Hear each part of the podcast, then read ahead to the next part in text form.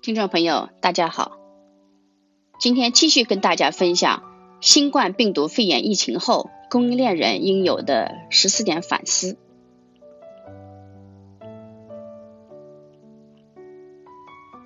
问题7：实时信息系统 ERP 和云办公的应用。在整场新冠肺炎疫情阻击战中，我们会发现一个没有 IT 系统，完全依赖人工去排查供应链上下游物资库存和供应状况的产业链，对所有人而言都是一项非常挑战的任务。在人群密集的办公场所办公，会极大的增加病毒传播的风险性。传统企业的数字化转型已迫在眉睫，箭在弦上。不管是企业内部管理系统，还是远程办公系统，还是与上下游企业之间生产供应信息的共享系统，已是企业接下来要完善和变革的重要任务。问题8：传统制造业向自动化、智能化的转型。节后复工潮，大量企业出现了用工难、用工荒的现象，展开了抢人大战。人工不仅稀缺，还很昂贵。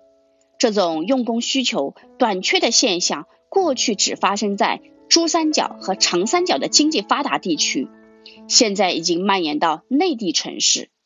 这种趋势将极大刺激物联网和工业机器人行业的发展。不远的将来，我们会看到更多智能工厂或无人车间，我们会看到更多工业机器人在企业中的广泛应用，以降低企业经营成本和供应风险。问题9：中国市场和中国制造对世界产业链的影响。通过此次疫情事件，让人不免担心，全球化策略还会延续吗？中国制造还能持续吗？全世界还会继续将生产重心压在中国人身上吗？外向出口型的企业是否会面临被外商砍单、转单的现象？一旦制造重心外迁出去，中国大量的制造业该何去何从？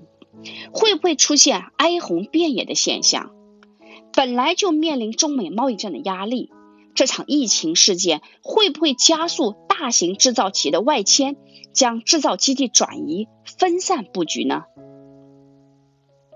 问题10：企业的现金流管理和可持续发展。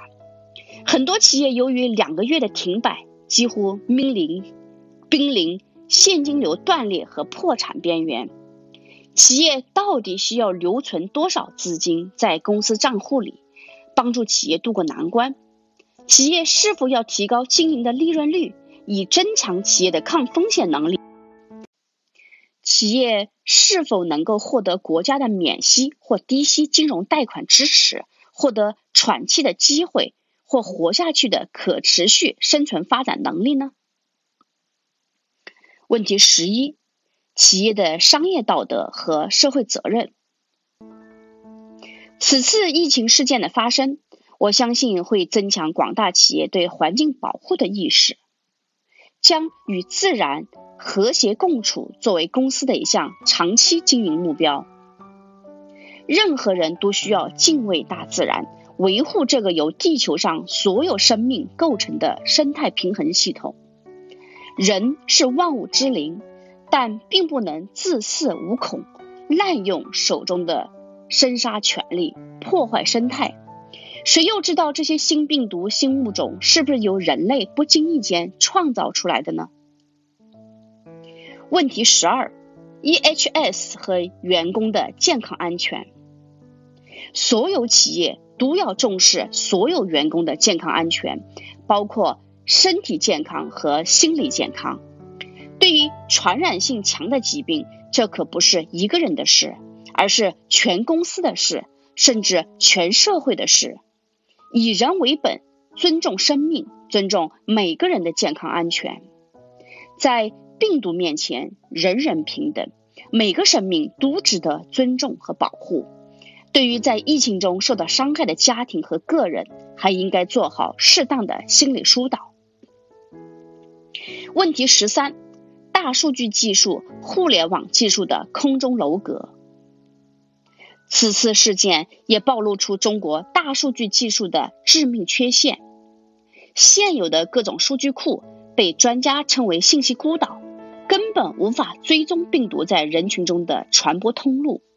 好在中国人民高涨的爱国热情，中华民族强大的凝聚力，广大劳动人民勇敢的行动力和超强的执行力，在短时间内迅速统计和整理出各种疫情数据，为病毒肺炎事态的进一步发展和控制做出了巨大贡献。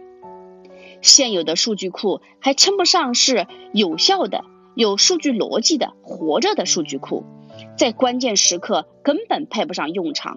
各种移动办公平台、在线教育平台，由于大量数据的使用，出现瘫痪、断线。